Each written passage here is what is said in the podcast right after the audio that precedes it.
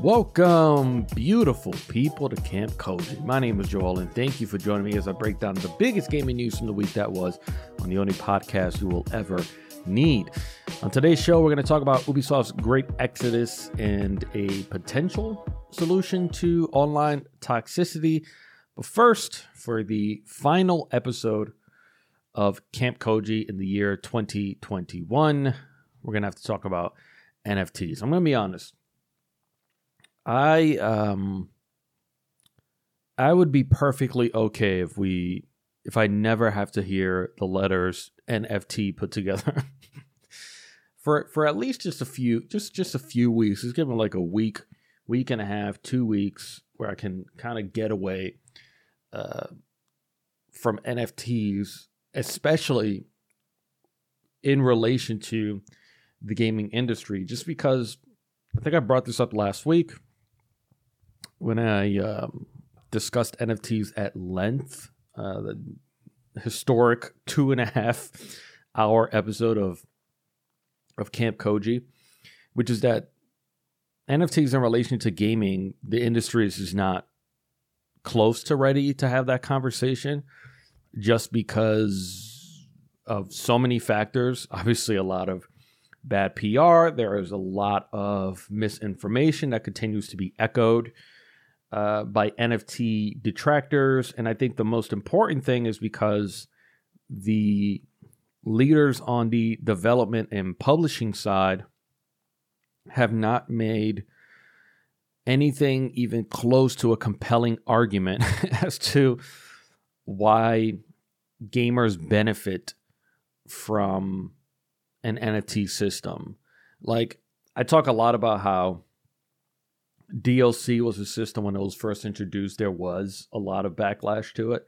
But at the very least, even when that happened, from very early on, I remember when when Xbox and Xbox 360 really started bringing up this concept of additional content packs, additional items. Xbox, when Xbox 360 was announced, they actually did initially talk about a creator built economy where you can design. I think I think it was like Tony Hawk was the example that they used, where you could oh you could design skateboards in Tony Hawk and get paid for it and stuff like that.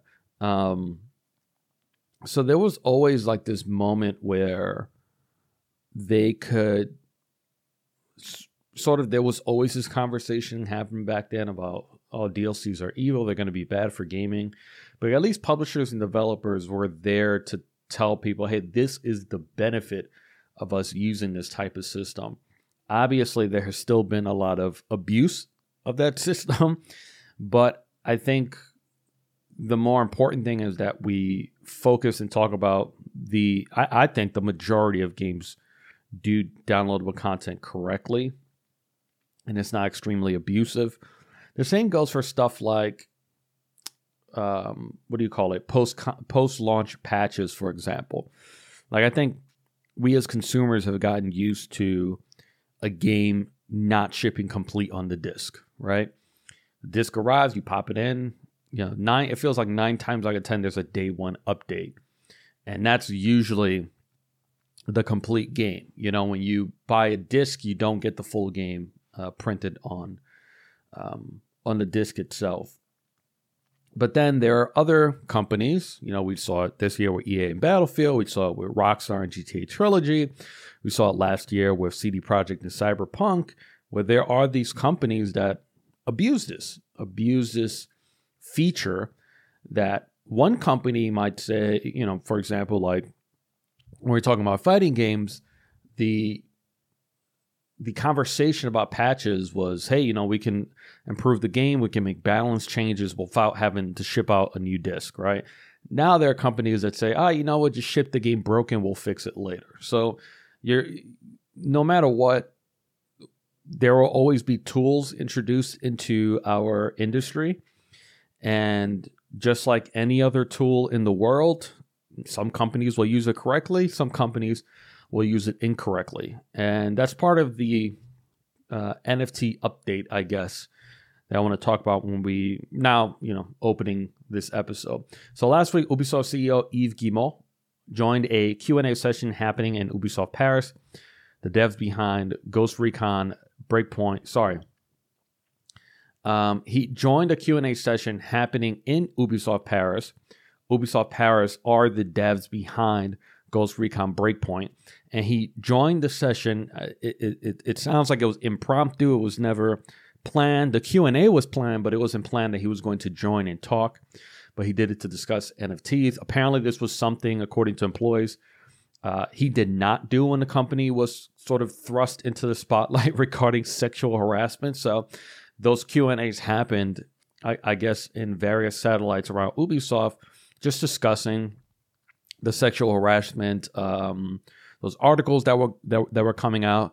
Of course, Yves Guillemot is not going to come to that and say like, "Hey guys, let me step in and talk about this." No, of course, the guy had his head buried in the sand. He's a coward. So, Ubisoft co-founder said the backlash to the Quartz announcement was expected.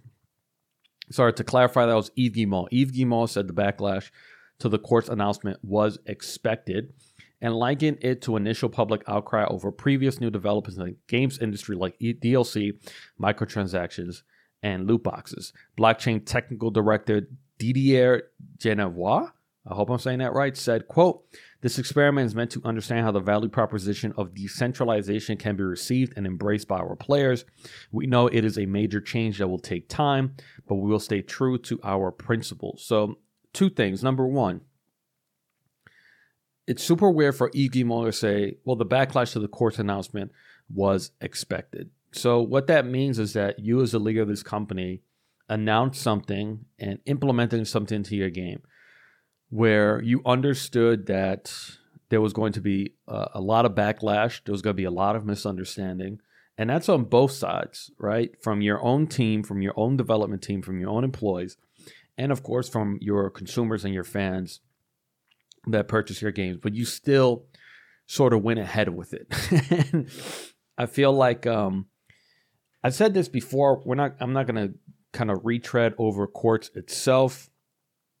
I did say that the actual rollout that they did, I, I thought was not bad for something that is essentially in beta.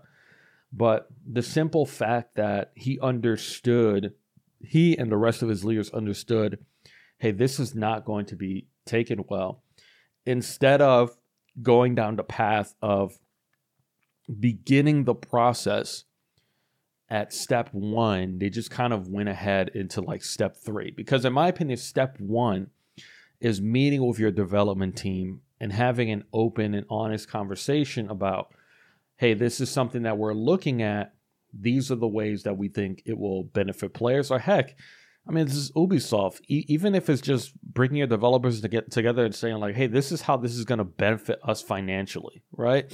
Um, and then the same goes for your uh, your consumers. There was never really this moment of telling consumers, "Hey, this is how will benefit you." You just kind of throw out these buzzwords out there. So just like this blockchain technical director said, this experiment is meant to understand how the value proposition of decentralization can be received and embraced. You know, just because you're putting all these words together doesn't mean that you are properly explaining exactly how uh, this benefits um, players. So, this is kind of the fundamental issue with NFTs at this moment is that the people at the top of these companies can't properly explain why this is a good idea, nor can they even give details as to how gamers will benefit from this system. So to me, it's natural for fans and consumers to immediately go towards a doomsday scenario because you have two things happening. Number one, you have this being implemented by a company that is already just honestly like not trusted, right? So let's say if a company like Hello Games that did No Man's Sky were to open up a conversation with NFT, I feel like the approach to that announcement is a lot is is a little bit more neutral than if Ubisoft announced it, right? Because the moment that Ubisoft announces it, your mind connects point A to point B, and you're saying to yourself, "Well, this is obviously this is just a money play. They're just trying to be greedy and, and pinch pennies, and uh, this isn't a for-profit play. This is a only for-profit play, meaning that this is a play where players will uh, suffer and will put them at a position where they don't really have a choice, right? Uh, if, if you put in the hands of a company like Hello Games, which has uh, is is looked upon a lot more favorably as a developer than a company like Ubisoft, right? Um, I'm not trying to say that everyone is going to go, okay, finally a, a company's going to do this right, but I think it's one of those things where it was announced, people wouldn't have that instant like Jesus Christ, this is this is evil type of reaction. I think more people would be okay with listening to it. But then the second part of it is the fact, the simple thing, which is you guys can't even explain why this is good for the consumer. So if you can't do that, then I, as a consumer, I'm going to assume that this is not good for me at all because you can't show me a path where there's a mutual benefit to this new type of system. So last week, also, in terms of NFT update, Jason Schreier from Bloomberg posted a story called, quote, NFTs push gamers' patience to the brink. And I would like to just read through a couple of the, um, uh, the quotes and some of the things that he wrote in this article. It's a pretty cool article. Definitely go check it out if you haven't read it. I've been covering the video game industry for nearly 13 years. I've watched buzzy trends come and go. From Farmville clones that analysts said would destroy consoles to virtual reality headsets that promised we'd never look at a television again. But I've never seen a gaming trend inspire as much vitriol as non fungible tokens, unique streams of data that can, sort of, that's in parentheses, be used to prove digital ownership. Yes, gamers are angry about NFTs than they were about horse armor. The two fifty, the two dollar fifty cent microtransaction became a symbol of corporate greed when it was announced in two thousand six, before video game companies really knew what monetizing downloadable content should look like. So, I sort of agree and disagree with this statement um, from Jason. So, I agree, but we also have to remember that when the DLC was first announced, and we are talking about um, horse armor in Oblivion, we're talking about the year 2006, right? So that's a year where social media is not social media, right? Like the internet is there, there are chat rooms and all that stuff. Um, but the internet doesn't really have, um, you know, we, we don't use the internet to communicate in 2006 the way that we use the internet to communicate nowadays. So Twitter was launched in July 2006. Facebook expanded in 2006. Remember, Facebook was not always in, initially open to every single human being the way it is now, but it was expanded in 2006. Uh, you know, Oblivion and now Horse Armor also launched uh, in 2006. So I do believe that DLC launched in the era of social media. I think that this reaction would feel the same. You know, we're in a moment that it's not that people are angrier, it's just that people have now have access to microphones and speakers, which are, you know, Twitter, Facebook, and all these different um, social media platforms. Whereas back in 2006, the anger was more in print, print media, and, and magazines. You know, letters being written to these different magazines, or um, you know, word of mouth, face to face, just conversations you would have with friends. And there, there definitely was a lot of the, the the one thing that I will say is similar is that people did not really understand the benefits initially of this system because and, and this is the key point that I want to connect with NFTs because companies did not begin this process early on with free, right? It's not like when Bethesda launch work with Xbox to launch Oblivion, it's not like they said to themselves, "Hey, this is great. We can complete a game and then add stuff later on." I would love to just put out stuff for free. Let's put out free horse armor. Let's put out free swords, uh, free spells, all this stuff. I feel like that would have been an approach that would have maybe more easily put people on in terms of like, oh, okay, so this is what can be done. You can add content.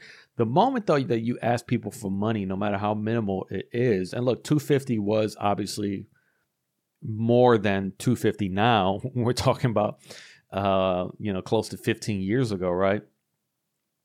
But that that was really the jarring issue and that was where these conversations came up about like you know oh this is how games are to be now you're to pay I, and like i said i'm not making this up. These are genuine conversations that friends approached me with. I distinctly remember around that year. Oblivion was my personally my first elder scrolls game but i remember laughing at people that would kind of once again go to the doomsday scenario telling me like oh this is going to be games now. You're going to pay 50 bucks and you know you're gonna start the, the game naked. You have to pay for every sword every potion. You have to pay for absolutely any everything. That's how games are going to be in the future and obviously that's not what happened but what's interesting though is that there are games that are like that still and mo- a lot of them are mobile right mobile games are very much uh, are way more predatory than core games and i think because core gamers are kind of I, I want to call mobile gamers dumb. I don't want to say that.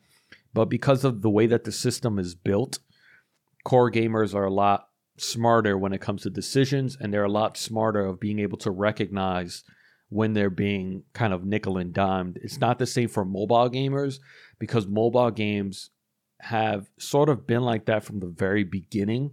You know, like when you look when you plot you know the mobile landscape you start with free games that that launched on your phone like um snake and, and and tetris but there was a moment where tetris no longer was being put into phones it was something that you had to pay for later on and it was like four or five bucks or something like that but obviously it piles up but mobile gamers are more used to things like hey you can't play anymore until you wait 20 minutes or you buy some gems or buy some diamonds so you can build this building a lot faster. They're more used to that type of economy because they've accepted it from the very beginning. Whereas us as gamers, we never did. We accepted games, you know, being extremely difficult at arcades and understanding why. It was a money play. But then, um, what do you call it? Developers understood when home console gaming emerged they could no longer have the same design philosophy as they did with arcades. You know, this isn't about trying to extract quarter after quarter after quarter from a person. We can't make this game that difficult. That was the reason why arcade games are notoriously way more difficult than the games that uh, a lot of the modern games that we're used to right now. But the other irony about bringing up horse armor that I always think is funny is that as much as people always bring up horse armor as like the beginning of this horrible DLC kind of world that we live in with games. Um, the funny thing was Todd Howard confirming years later that I don't think it was the single most successful, but it was one of the most successful pieces of content that Bethesda ever released. So as infamous as this became, this two dollar and fifty horse armor about like, man, no one's gonna buy this this is so dumb. Um, the market basically decided. People voted with their wallets, and of course, Xbox and Bethesda, probably Xbox more than Bethesda, used that information to go, "Oh crap, yeah, people do want this. People are okay with paying for this. Here's a new revenue stream for us." So once again, that's why it's so important to vote with your wallets. Um, you know, gamers, I think, are more angry at the potential misuse of NFTs more so than what it actually does. And I don't blame them. Once again, companies have not done a good job of really explaining what these things do. Uh, from Jason Schreier, quote, why do gamers hate NFTs so much? There are a lot of factors. The environmental impact associated with crypto mining, the frequent scams, the urge to never see a cartoon monkey again. But the biggest is that their mere presence in a video game is an erosion of trust. Assassin's Creed Odyssey courted controversy when it introduced a set of boosters that you could buy with real money to level up your character more quickly. It set off alarm bells, excuse me, in players' heads. If getting new levels felt slow, was that because of genuine artistic decisions or because developers wanted you to feel compelled to pay to speed things up? In the case of Assassin's Creed Odyssey, it was easy to ignore these boosters, but they created the appearance of impropriety and made some feel a little like chumps for a play. Now, after the fact, the game actually doesn't have a leveling problem. Most people discovered that. Uh, same thing I think happened with Valhalla, except excuse me, uh, Odyssey introduces at the beginning. Valhalla added an XP booster after launch. But what people noticed is that they saw the XP booster and said, well, obviously, if I'm the company, I'm selling these XP boosters, but I'm going to make leveling up really slow because that's how I force you or sort of uh, coax you towards spending money. But players quickly found out that that wasn't the case. The leveling system was extremely fair, but just the inclusion of that XP booster felt like an erosion of trust, which I can understand. You know, stuff like that to me personally as a player, it really just doesn't bother me. This is a single player game. I get that there are people that have limited time on their hands and they want to play a game, especially a, a you know a game like Assassin's Creed Valhalla. We're talking about a huge, huge game, right?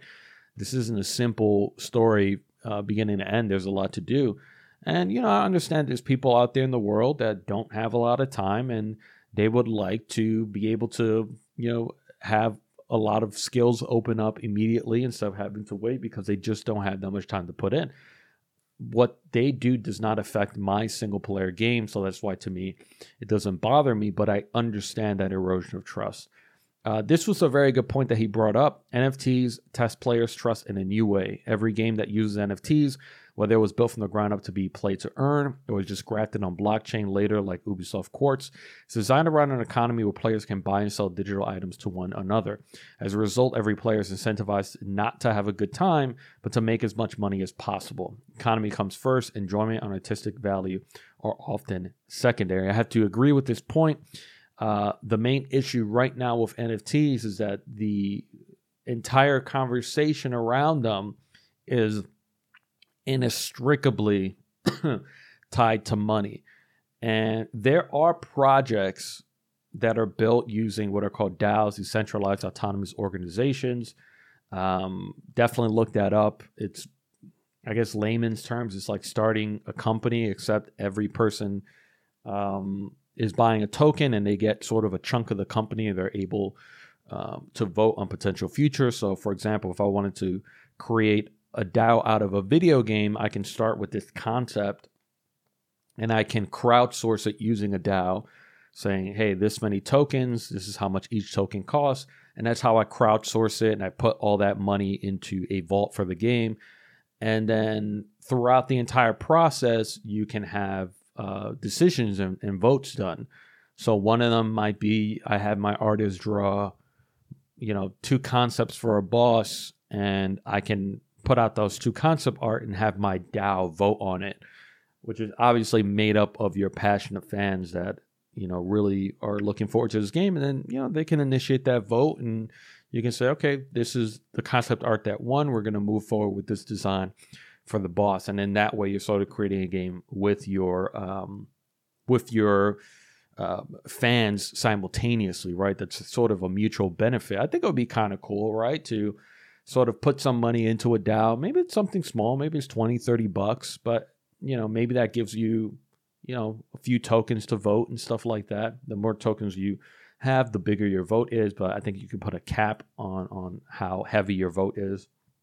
But there's an example I just gave you of, hey, this is something where NFTs, blockchains, uh, the DAO, crypto can be used, you know, as a mutual benefit. But once again, that's not the conversation we're having because NFTs at, at this current moment in this bubble, they're inextricably tied to money. So he also brought up the Diablo 3 um, auction house. I want to skim through this because uh, we're already almost at the halfway mark. Um, he talked about Diablo introducing an auction house in which players could trade gear for real cash. Blizzard gets a cut of every transaction. Uh, Jason writes, you could ignore, but it was always there haunting the experience when you figure challenging boss and it failed to drop that one unique sword you wanted. You'd have to wonder, is the game rigged to make you want to spend more? Should you just go buy it instead? When you actually got a cool piece of gear, you'd feel like you were missing out if you didn't put it up on the auction house to try to earn some cash. I kind of disagree with that second point. Like somehow a presence of an auction house encourages you to sell it uh, like you would have FOMO for keeping it. I, I kind of disagree with that that uh, notion. Uh, but I want to quick, quick bring up talk about that. You know, this auction house thing comes up a lot when we talk about NFTs. People bring up the auction house. People bring up CS:GO as examples of, hey, we've tried this before and it doesn't work. Um, I disagree. I look at it as here's a poor implementation of an economy where you can buy and sell items, right? I more look at it as like this is a great mistake for developers, publishers, and consumers to learn from. For some, not for some reason, I guess you could trace it through social media, but we've reached this point in our species, especially in the social media era, where everyone has to be perfect 100% of the time. Like you release something, it has to be great from moment one. You know, hey, you guys are going to do blockchain. It has to, uh, you know, clean all the oceans, clean all the plastic out of the oceans. you know, um, it can't use any type of electricity at all. You know, it, it, like everything has to be perfect from like day one. Um, we can't. It, it's it's almost like we can't admit like, hey, mistakes help. Mistakes help us learn. You know, we learned how not to do something. So I look at the auction house and I go, well, this is an example that we can all learn from. It doesn't mean, hey, let's never try this ever again. It's, hey, let's look at why that failed. And the weird thing about the auction house is that it was built with function over profit. A lot of people think the auction house was built by Blizzard and driven by Blizzard. Hey, we're trying to make money. That actually wasn't the case. It was a what I consider a good faith implementation. Diablo 3 designer Jay Wilson said, quote, the auction house came out of the desire to legitimize third party trading so that players would stay in the game to do their trading rather than go to third party sites, and as a result, reduce fraud, scams, spamming, and the profit in hacking the game, making dupes, etc. So that was the idea. That's how it started. He also added, quote, I've seen lots of people theorize that the auction house was pushed on us by our corporate overlords or that it was making too much money for us to shut it down. Neither of those things are true. So it become it, it sort of become as a way to address a legitimate issue in gaming, which are digital gray markets. You know, NFTs in the blockchain can be used to limit the power of gray markets, which is the ability to easily buy, sell, and trade. I'll give you another example of a gray market. Gray market being that I'm taking items that I earn in a game the game itself does not have a system where I can buy and sell and trade those items.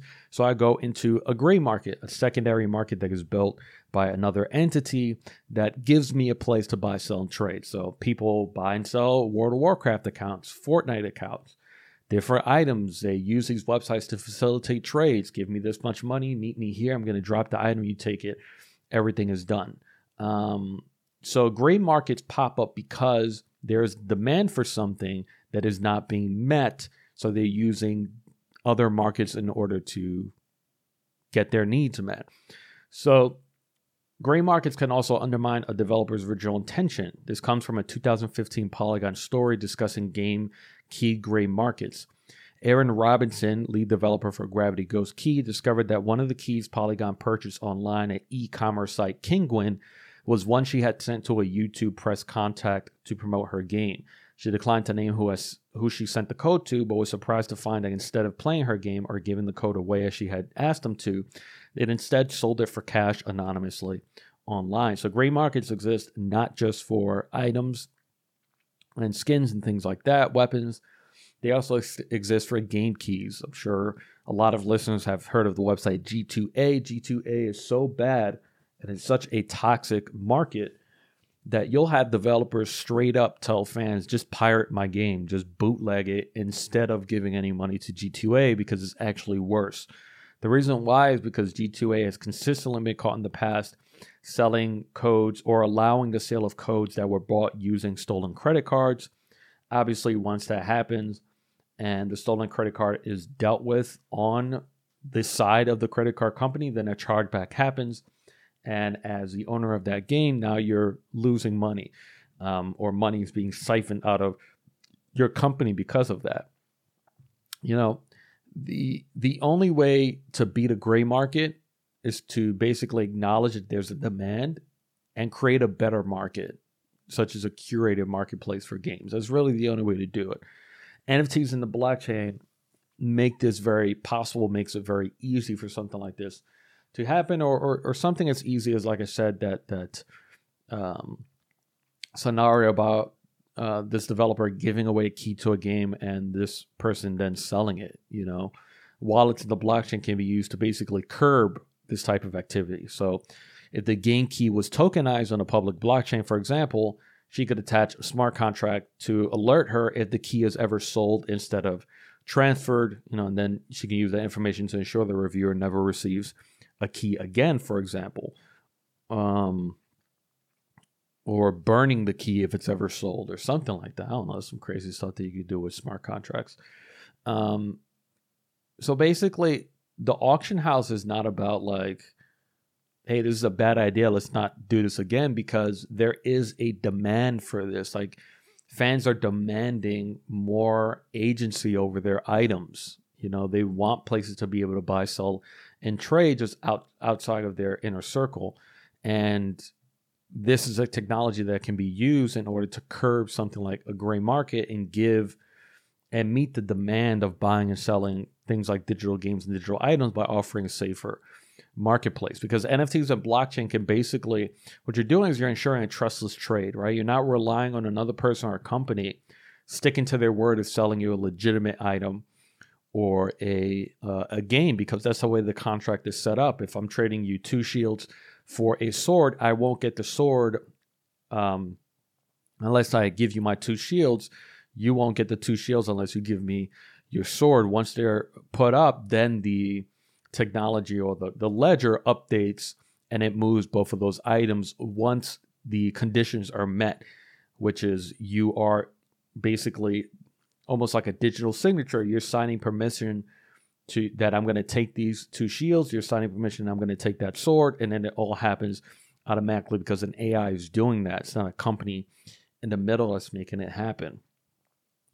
Uh, this this technology can also be used to combat duplicate items, right? So once again, here's an example of NFT and blockchain being used where uh, it, it it's something that happens in the background on a public ledger and a trustless public ledger. It's not something that you even have to think about as a player, but it, what it could do is it, com- it could combat duplicate items. So since if I duplicate an item but it doesn't originate from within Blizzard, and the game is only built to read items with NFTs that have actual signatures of origin, basically like a certificate of authenticity almost, right? The moment a glitch is found, and you duplicate that item, it can be instantly invalidated uh, by the system because the system will say, well, this did not originate from this source from within Blizzard from this particular wallet that was created to distribute all these items.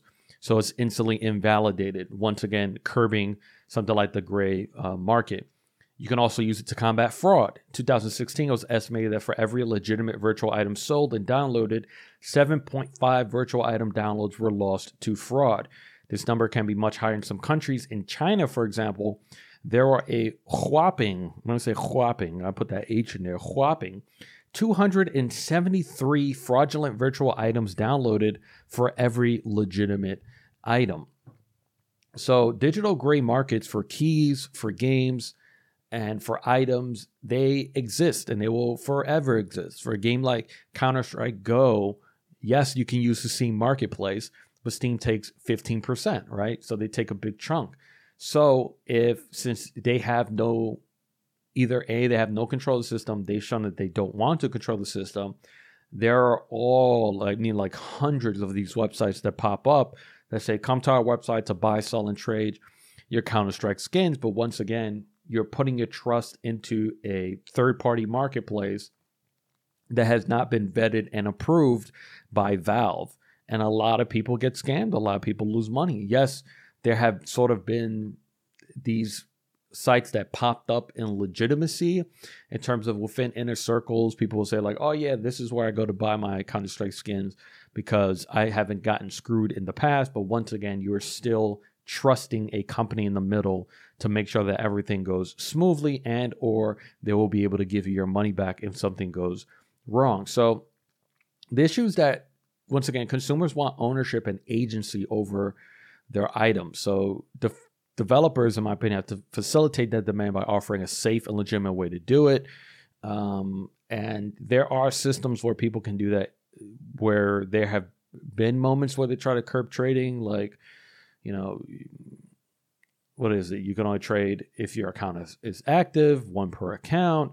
Um, if you drop an item, it's only available pick up for a few hours or something like that. There are systems that are built internally But putting this on a public immutable blockchain not only does it make it trustless, but bring up the example that I brought up last week is decentralizing the wallet will also allow people to put up, hold, and display, and you know, digital bragging is going to continue being a thing, or will uh, rise to become bigger of a thing that it is now. You need a. You can only do this on a public blockchain if you want to go with that approach. Um, so yeah, so that goes into the real reason why gamers hate NFTs, right? It's not the environmental impact. This is my opinion. I don't think it's the environmental impact. You know, I established last episode that I can almost guarantee that the average gamer has absolutely no idea what their carbon footprint is. I feel like a lot of people bring up the environmental issue as like, man, I, you know, uh, th- this is the problem. This is why I don't want this thing. But, you know, for example, how many times have you gone on Twitter where a game launches, the servers are overloaded, and what what what do gamers typically say? What do you hear within the community? Open more servers, build more data centers. You know, you know, no one really cares about environmental impact. They they want you to pretend like like they do. If if a company were to say, hey, um, you know, for um, let's bring up Call of Duty. Let's say Activision always says says, you know, man, what you guys think about NFTs? You guys are right you know, stuff is bad for the environment and it made us reflect. So we want to do something. So in every single region across the world, from two in the morning to five in the morning, we're shutting down all the servers. No one can play for three to four hours every day. Whatever's two to five in the morning in your region, uh, we're going to shut down the servers. And this is going to save, I mean, we're going to cut our carbon emissions by a thousand percent. You know, uh, this is the equivalent of taking a, you know, two million cars off the street every day. You know, bring. Do you? Well, what do you think is going to happen? Those same people like I'm telling you NFTs are bad. Yo, you mud, you pieces of shit. What are you talking about? You're going to shut down the servers? This is my game. I pay. Like you know that's going to happen. So let's just set this aside because I don't think it's the environmental impact. I, I do feel that gamers don't really hate the tool. They just hate the stories they've been told about how they can be misused. And I can understand that. It's like me telling you the only benefit of fire is to burn and destroy things. That's the only way that you can do it. One of my favorites of fear mongering that I like to call is Bloomberg Wealth placing Mario Kart into a doomsday scenario, stating that a singular Mario NFT can exist, I guess, faster than others and retains value. This is basically painting a play to win scenario. Um, this can be done right now, right? There's no need for NFTs in the blockchain to do something like that. The reason why pay to win is so rare in mainstream gaming is because it puts profits way ahead of experience, which is why it doesn't work on a large scale. You can only do it if you do it subtly and your your community basically accepts it. Uh, like the FIFA community when it comes to uh, ultimate team, right? That's you. That's their community accepting and voting with their wallet, saying, "Yeah, we're okay spending thousands of dollars to try to win a soccer game, and we're actually happy to do it every single year. Like you guys have voted with your wallet. That's why EA feels like, yep, we're just going to continue doing this, right? NFTs won't just automatically increase pay to win scenarios. It's not going to happen. You know, this is why I always say that the future of play to earn is similar to free to play. You know, I'm not going to ask you for money up front, but I will make money in other ways. I won't sell your skin. I'll create a way for you to earn it. And I will only make money when you sell it. Um, you know, yeah, great markets can pop up, take a smaller cut than the devs, but they wouldn't be trustless. You're still um, introducing a much safer way uh, to do it. You know, to to wrap this up, you know, I'll say that the entertainment industry has reached this point of, you know, it's more beneficial for me to find more ways for you to keep playing my game than how I can take more money up front. Right, asking for money up front um, the alternative that a lot of developers and publishers have found is lowering that barrier of entry. That's why Halo Infinite is now free to play. You have uh, obviously a lot of games, you know, going into Game Pass like a multiplayer, right? You have games obviously that are free to play, like Call of Duty, like Apex Legends. It's if I knock that wall down, that barrier of entry, I can get you to enter into my ecosystem quickly. Um, and then my job is to give you a great product to make you feel happy with spending money. That's why people spend money in in in Fortnite. They wouldn't spend money in Fortnite if they didn't like it. It's not because they're forced to do it or FOMO. Like, yeah, those are factors, but they spend the money on it because They know throughout the year there are these amazing events, and every few months there's things coming in and out of the vault, and new skins and events, and all these things happening. They're more than happy to do it because they've been delivered a great game, right? So it's not about stripping a game down to its bare bones and charging people for money. It it it it's not a really good way of doing things. No matter how you how much you want it's almost like people want companies to be malicious in this way. It's just not a very smart financial decision. You know, so I think that the future of video games is going to be because of the fact that entertainment is fighting over time over ent- other entertainment, right? So the moment that um, The Witcher season two comes out, for example, Fortnite is now fighting for your time as a gamer with Netflix, and they're hoping that they can keep you compelled so that maybe you're not watching all episodes back to back to back. Maybe you're watching one episode and then spending more time in Fortnite. And the same happens vice versa. All these entertainment industries understand that they're not competing within their own industry anymore, they're competing with time. And within our industry, that's really where we are. Like, yes, there's Apex Legends. A lot of people like to say Apex Legends versus Call of Duty. And they're basically competing for your time. So it's better, it's it's more uh, beneficial for them to deliver an experience where you don't feel like you're cheated or you don't feel like it's super bare bones, where they're consistently doing events to keep you enthralled. You know, Call of Duty and Activision went aggressive with anti cheat. Um, once they started seeing that it started affecting their money, when they started to understand, like, oh my God, like we're losing players because of this. So we have to invest into this experience. Once again, Wallace and attention will always cause change. So the example I, I, gave on my Twitter, you know, for quite some time, Starbucks had a rewards program, but Dunkin' Donuts never had one. Uh, I know some people might not have Dunkin' Donuts. I think it's only on the East Coast. Whatever, they sell coffee. Starbucks reward program was free, right? So essentially, what that meant is that if I like both Dunkin' and Starbucks coffee, I would naturally migrate to Starbucks for a single reason. They reward me simply for shopping there. So Starbucks is not asking me to do anything more than what I've already done. They're saying, hey, come in, get the same drinks that you always like. Yes, we will increase the reward points if you buy more of this product maybe you know they make more profit if they're able to sell this particular new profit at a bigger scale but for the most part every single purchase that you've always done one coffee a day, one one coffee a week. Um, you can get points, and you'll be able to come back and get free coffee. Right?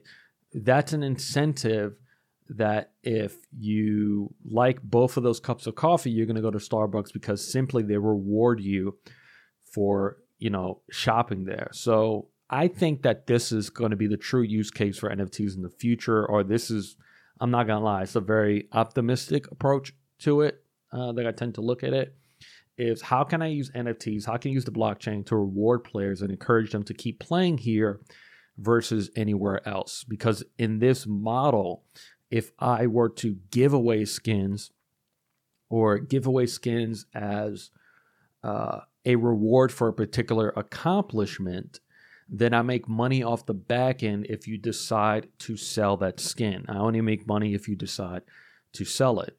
So if I play and enjoy both Apex and Call of Duty, but Apex rewards me with free skins with a chance to monetize them and be rewarded simply for playing as I normally do, you can see how you can take market share away from something like Call of Duty. Battle passes are one thing I want to bring up. Battle passes have become a mutual benefit between player and developer, but most battle passes include a free option, right? if it's true that companies will always use these systems for, for pure profit, then a free tier just would never exist. But you've noticed that almost every, I'm not going to say every single one, but almost every battle pass has a free tier to it. But my job is to try to encourage you to, to pay money get the paid tier, right? Um, Fortnite, for example, has an option for a battle pass that pays for itself. If you if you play Fortnite and you just do the free battle pass, if you level up enough, at some point, an option opens up that says pays for itself, which basically allows you to go to the paid battle pass tier and it just calculates the amount of V bucks that you would have earned if you paid for the battle pass in the beginning, and it just gives it to you for free, right?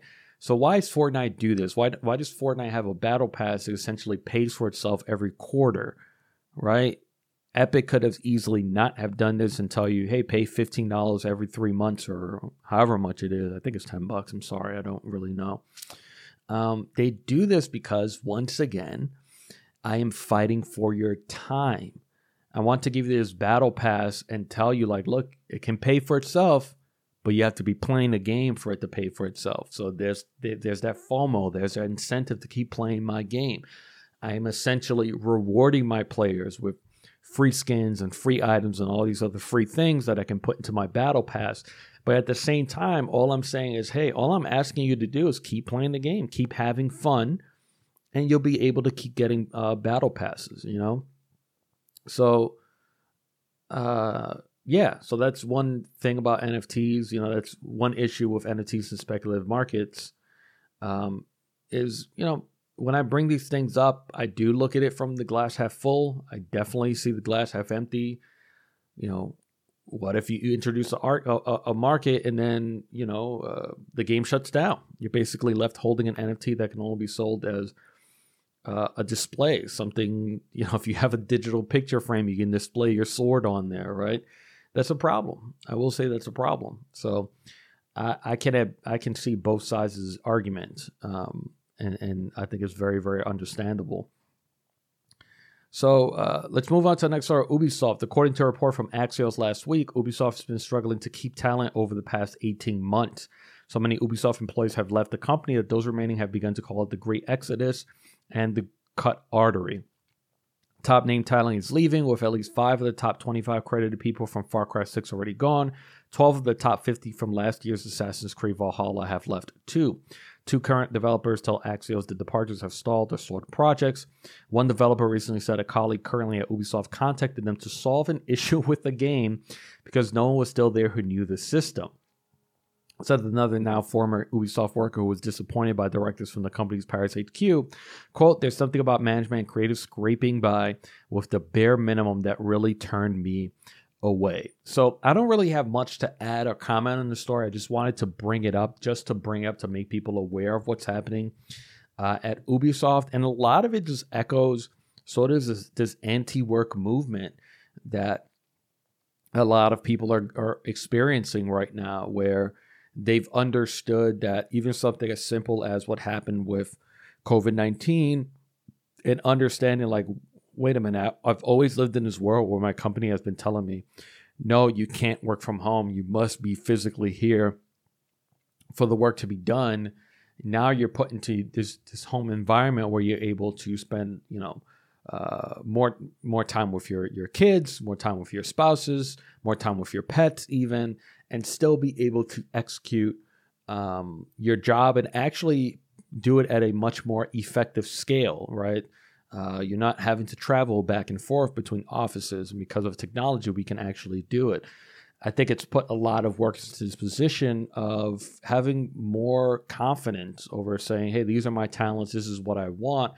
You meet my demands or I'm leaving instead of kind of the other way around. And I think that's kind of what's happening with a lot of these uh, systems and excuse me, a lot of these companies, developers, and publishers is I think there are probably a lot of artists out there that are genuinely sick of having to work on the same exact game every single year and building games, you know, for pure profit. I can understand why something like that would be horrible, and that's outside of all these other issues that companies like Ubisoft are dealing with, the harassment, and all this other stuff that they um, are not properly addressing. Obviously, the same going with Activision and Blizzard. Um, and I think that's kind of how we got to this point. You know, I have a, a friend of mine who just started a job like two months ago, and he realized what a lot of workers realize at some point. You know, you give your employee an inch, they're going to take a mile. You know, the, the the moment you say, "Yeah, I can stay extra for another hour," that hour turns to two hours. It then that two, those two hours turn into an extra shift with like you know, a one hour break in between. You know, these companies will always take a mile when you um, show them that you're willing to take an inch. So the moment that he realized he was take, getting taken advantage of and he could see the writing on the wall, he just left. He said, Yeah, you know what? I don't need this. I can use the gig economy, for example, to temporarily make a little bit of money while I find something more substantial. But I'm not going to stay here for another second longer. I can see where this is going. I think a lot more people are getting smart, smarter, more privy to, you know, uh, the illusion of promotions and all these tricks that companies use um, to sort of get you to stay. And I think it's great because it's showing that workers are just demanding more. That's why we hear more about unionizing around the world. So I think it's a great thing. Like I said, I really don't have much more to add to this story because it's such a the, this is how I'm presenting the facts to you. It seems a lot of people are leaving Ubisoft. Ubisoft is definitely not the only company that's suffering from this, but I think more and more what's happening around the world is people are saying, no, you've, I've been shown this. Like, I've been able to prove that I can responsibly do my job from home. Um, you asking me to come back into the office is going to be a no from me, or you telling me that you can only afford to pay me a minimum wage and is going to be a no from me. I mean, I'm just gonna, um, you know, use things like the gig economy or, or uh, you know, live a much more tepid lifestyle until I can get the job that's going to meet my demands instead of the other way around. So it's, it, it's honestly pretty great to see sort of this anti-work movement happening around the world at, at, at this moment. And that's what's happening at companies like, like, uh, like Ubisoft. So hopefully this causes, um, more and more change within Ubisoft that we you know, see more people threatening to leave. You know, we saw what happened with Blizzard and their their walkout, their strike, and their unionization. Um, you know, happened to Apple. I think Apple employees were striking. Um, I think it was Christmas Eve. I think they decided to go on strike. I asked a friend of, about it that works at Apple. He was like, "Yeah, it's long overdue." He actually wasn't working at the moment. I think he told me that he was um, just not working during those days, but um, even he agrees like yeah you know it's it's long overdue. So it's kind of cool to see this anti-work movement. And um, so i wanted to end this episode just to quickly address this video that came out last week. So last week a video from a twitch affiliate streamer named grenade queen went viral in the clip she was harassed by teammates you know while she was having a rough game she was basically belittled and insulted pretty much purely for being a female. I think they were saying things like, "Oh, this is why Master Chief is not a woman," blah blah blah. All this, you know, crap uh, that you hear from time to time. It reached a new viral height when the uh, father of the Xbox, as, as, we like to refer to him, Seamus Blackley, retweeted it with the following statement: "Quote: This wasn't the future for Xbox Live we envisioned." As a company, with the help of Microsoft, this needs to be highlighted and stopped. It will take teamwork between players, devs, and console manufacturers to change this, and it's time. It's past time. Um, yeah, it definitely is past time, buddy. And uh, yeah, unfortunately, this is kind of one of those issues that come up in video games where companies really only address it when the cup overflows, right? Like the cup is always there. Like this harassment, this these garbage people that do this do it because they're consist they consistently get away with it. And for whatever reason, you have these companies, these publishers and developers that only want to talk about it when it really hits this critical mass, right? When uh, it, it, it becomes this viral moment. And it's like, hey, buddy, just because this isn't viral anymore doesn't mean that it doesn't happen. You know, one of the comments that I saw echoed, and I've seen echoed in the past about these types of situations is, you know, I took this, I just copy and pasted a, a, a tweet that someone wrote underneath that video where they said, quote, I mean, it's wrong for sure, but the mute and block features work. If you don't like something someone is saying, there are multiple ways to censor the interactions you have with them. People out here acting like she was forced to listen what was being said to her. And this is like the typical response, but it's also the most thoughtless response that anyone can have to this type of situation. So if this is how you feel in terms of when you hear these types of situations saying, well, you could just mute and block, I hope that I can get you to change your mind because this is basically the equivalent of telling a woman, hey, if you you know maybe a woman is telling like yeah every time I, I, I go to work I just get harassed catcalled or whatever that's like being told that and you tell that woman well if you don't like being harassed and you go to work then find a different route to walk to work. Um, you know, there's two major points you're missing. You're miss you're missing that the overwhelming majority of these routes have harassers, or there's a very high chance the woman will face harassment.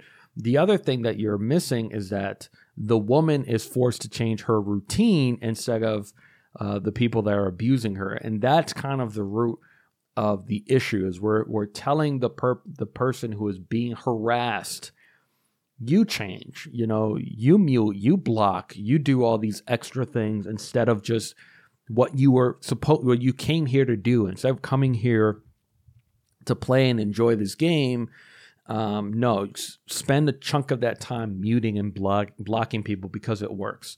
Spoiler alert, it obviously doesn't work because there are various times throughout the year where we continue to have this conversation about marginalized groups being harassed online. And, um, you know, the question becomes is there a solution? Like, Joel, is there a possible solution to this or are you just going to continue to bring up the problem and actually you know what there actually is a solution like i feel like most companies just aren't understanding um because once again i think that a lot of these companies they talk the talk but i don't think they truly have stopped and sat down. Even even even xbox playstation uh, obviously nintendo what they've done is basically they've taken away the tools. Like they basically say like this is how we're going to cut down on harassment we're going to create all these extra steps for you to chat and voice for example right that was nintendo's approach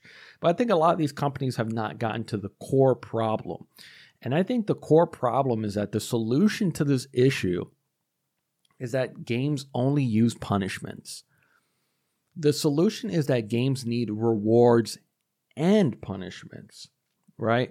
It's basically the metaphor of the carrot and the stick. The, the metaphor comes from I think it I don't remember the originator when I first heard it, but I it, it's it's it's a concept that's used a lot, you know, throughout my lifetime of of of work uh, I've been a leader, a, a, a, a, manager, a mentor of many, many uh, employees. And the carrot and the stick is a concept that's brought a lot, brought up a lot in, in management for companies. And the metaphor, I think, comes from moving a donkey. You, use a carrot to encourage them to move forward, and use a stick to prevent them from going backwards. The issue in gaming right now, and we're going to use Halo as an example, uh, because that's where the game that originated the story. Um, the problem right now is that there are zero carrots, and the sticks are basically reserved for hackers, right? So you can report people for abusive chat, um, but I feel like right now in gaming, especially multiplayer gaming, it feels like we're when we talk about punishments, your mind goes to hackers, right? We're trying to stop people from breaking the game on a technical level, right? But the problem is that both of these issues equally break the experience of many, many people, right? When you're playing a game, you can understand that a hacker or a smurf is breaking my experience. For those that don't know, a smurf is basically a person. Uh, I, this concept was popularized to me through Overwatch. Overwatch is the multiplayer game that I still enjoy to this day that is a concept of a person that just creates an infinite number of accounts pretty much and they enter a season by completely losing all their games to try to start low and then they either help other friends level up or they charge people to help them level up so basically these are people that are extremely good at the game they should only exist in matches at the very very top but you find them in matches towards the bottom or the middle uh, because they force their characters to derank or they create new accounts for the express purpose of, hey, pay me $50 an hour. I'm going to play as Widowmaker or Genji, these very disruptive DPS characters that can quickly take out individuals. And I'm going to help you boost up and I'm going to help you win games, right? We look at Smurfs and, and, and hackers at the, at, at the same level. These are people that have taken advantage of systems and tools in order to destroy my experience. The problem is that a lot of companies don't put harassment at that level. They don't look at harassment as, hey, this is something that can effectively break a person's experience in the game. Right. Now, in my personal world, I don't deal with a lot of online harassment when it comes to voice chat. Have I dealt with it in the past? Hell yeah. You know, because of the way that I speak, the tone of my voice, my my accent, and the way that I speak, I've definitely been called the N word more times than I can count, especially in Call of Duty days when I used to play a lot of Call of Duty on 360 and Xbox One and, and all these other um, places. But it it's it really is on a whole nother level when it comes to to to, women. For women, it's like instant. Like you know, I, of course I can't sit here and say like, oh yeah, every single time I've heard a woman speak, she's gotten harassed. But can I sit here and successfully say, you know, nine times out of ten? Um, yeah, I think I think I can I can I can say that. I think I can say like nine times out of ten that I've heard a woman speak, she's instantly. I mean, it's just like instantly harassed. And then you have these boys who will basically because these aren't men let's be honest these are boys who will basically encourage each other to continue insulting a woman and laugh along with it because they're not man enough to step up and say no don't don't do that right um so one issue is that the sticks aren't threatening and then we have no carrots so one of the reasons why we have harassment in video games a lot of it is the anonymity right when you live in an anonymous digital world these boys feel protected sitting behind their screen because, you know, in real life, there's real shame, right? Those same boys that will do this online harass women, they wouldn't do that in the real world because there are actual immediate consequences, right? There's a consequence of being punched in the face, for example. There's a consequence of um, having, you know, uh, authorities called on you for invading someone's personal space or harassing them consistently, right? If you do it in an establishment or a place like a Starbucks, you can be asked to leave because of being the uh, the harasser. In in real life, there's real shame. You're showing your face. The anonymity is what really makes these boys feel protected, and that's why there needs to be carrots and sticks, not just sticks. So games need to introduce reward systems to encourage players to move forward and not be assholes. You can't just have a stick that I will strike you if you're an asshole. You equally also have to say, let me show you why it's cool to not be an asshole. and that's where a reward system kicks in. And I'm going to use Overwatch because Overwatch actually is a perfect example of how it could work. So, Overwatch introduced an endorsement system in June 2018. In the moment that they did it, abusive chat reports dropped by up to 26% within one month, and reports of disruptive behavior dropped 40% in less than a year. This is a carrot. What they basically did was that you have a badge now next to your name, and it goes from level one to level five. Typically, a person that is non-disruptive, meaning that you know maybe you're not a super communicator, and I'm going to use myself as an example because when I play multiplayer games, I tend to not use voice chat a lot, and the reason why is because I use games to recharge my battery, and talking and communicating more times than not is me wasting more of my battery. So um, I don't really go over or too crazy with with communication talking in games. But because I'm not an asshole nor am I disruptive, I keep a level of level 3, meaning that I occasionally get endorsements, but I don't get too too many to bring me up to level 4 or 5. In order to maintain those, you have to consistently get endorsed. And at the end of every match, it's a very easy system. You can endorse up to three people. You can only endorse one person once every 12 hours. I think you cannot endorse your friends, obviously, to make sure there's no abuse of the system. You can actually even endorse opponents, but you always have three per match.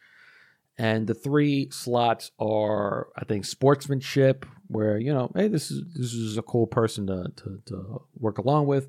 Another one is great teammates and I think the third one is shot caller. And that's kind of you're encouraged to use that if there's a person that's using voice chat to sort of lead the team, to sort of say, hey guys, maybe we should go right instead of left. Or man, I think this hero, I think I think, you know, it would be great if we had a Hanzo in this situation, right? That's a shot caller. Now if that person that's playing a different character decides to go back and change to Hanzo and we win the match, now that becomes a great teammate because he understood like, hey, this would be a good character to use in this situation. So I would endorse that person for a great teammate. I would endorse the other person for being a shot caller. But by by having these carrots, you're having a visual representation of a person's endorsement, right? You are more likely to be match made with people on a similar endorsement level. You are you are rewarded for your endorsement whenever I endorse someone, which is me saying like, "Hey, that's a great shot caller right there."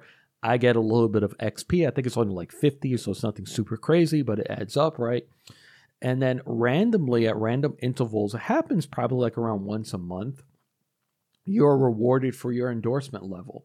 So since I'm usually at an endorsement level of three, I get two loot boxes for free. And I think at level four, you get three, and at level five, I think you get four loot boxes, which is absolutely earned because the only way to maintain four or five is basically you're getting endorsement every single match. Like that's the only way. Like if if you see someone who's four or five, that's someone who's super communicative.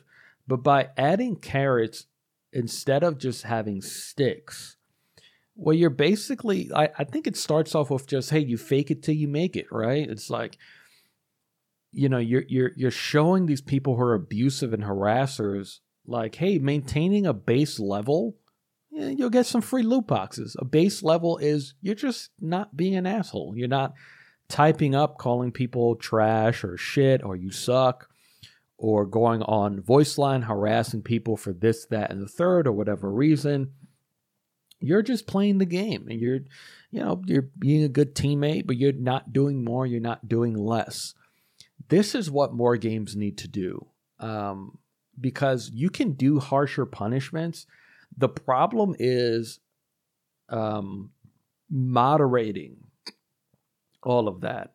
You understand what I'm saying? I've, I've brought up in the past about maybe these companies need to crowdsource these complaints where when I log a complaint, that transcript is then saved either by audio or transcribed on text.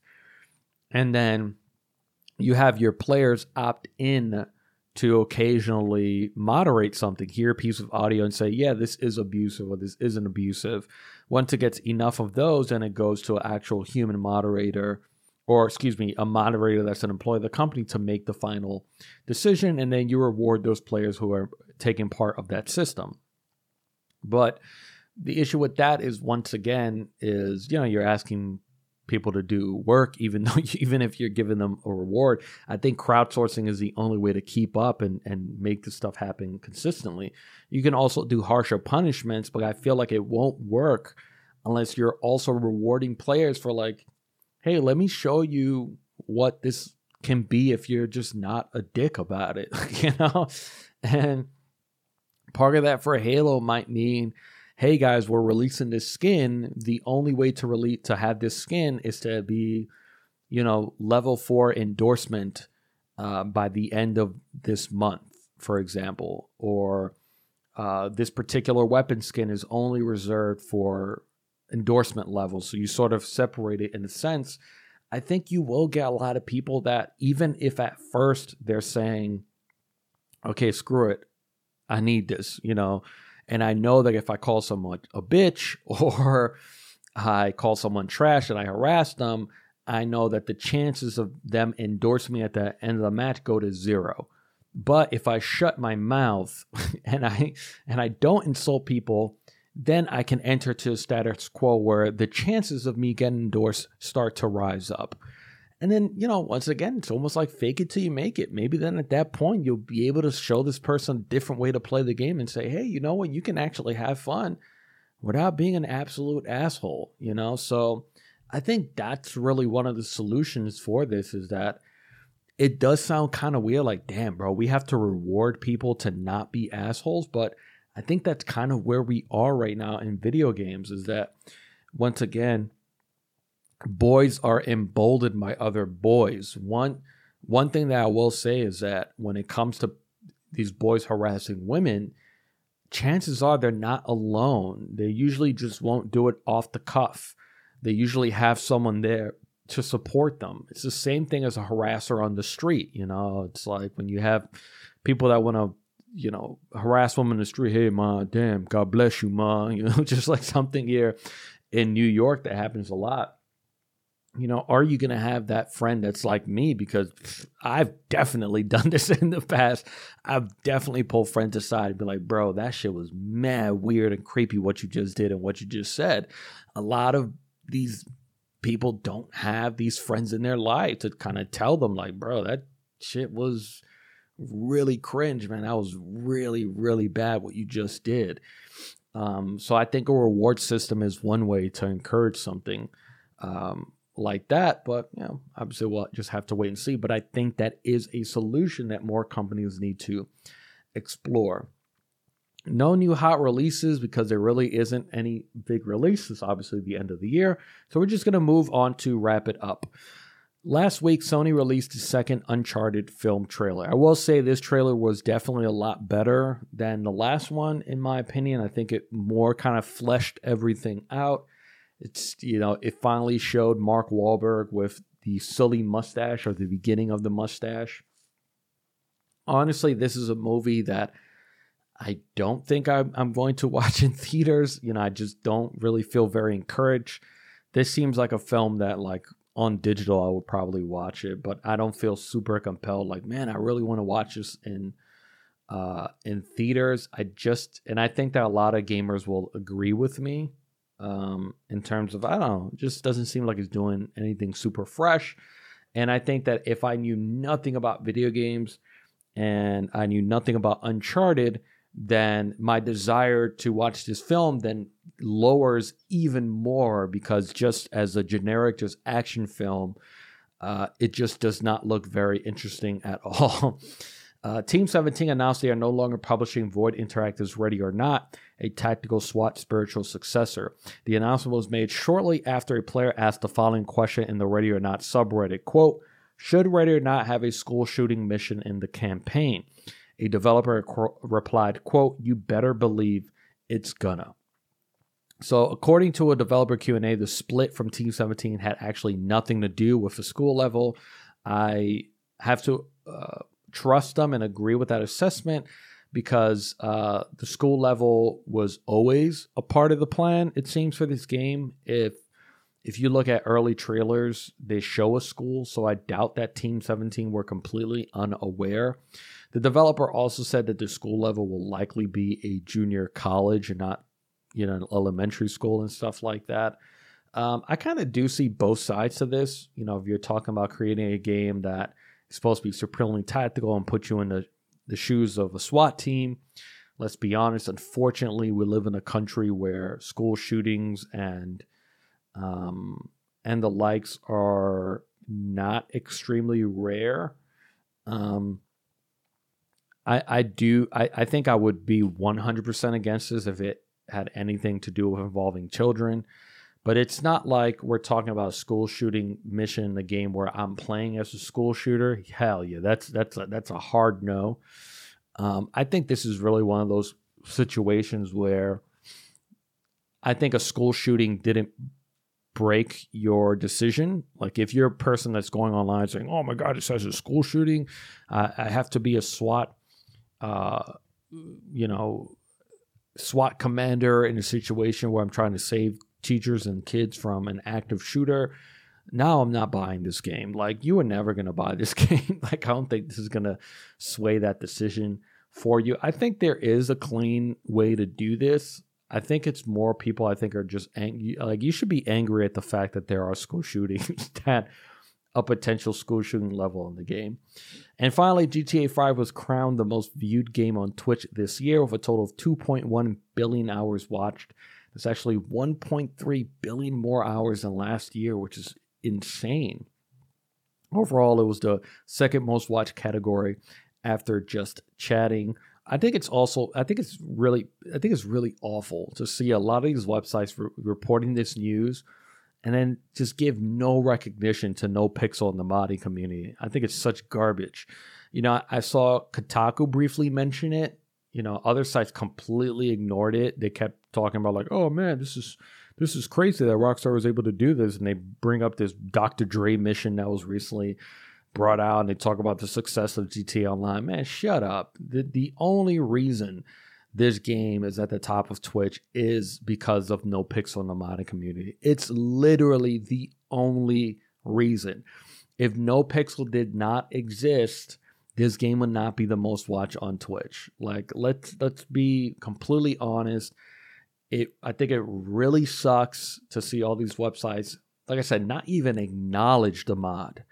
Like a lot of them didn't even say like, "Hey, one of the reasons might be because of this role playing mod." Like some of them just didn't bring it up at all. That's garbage, man.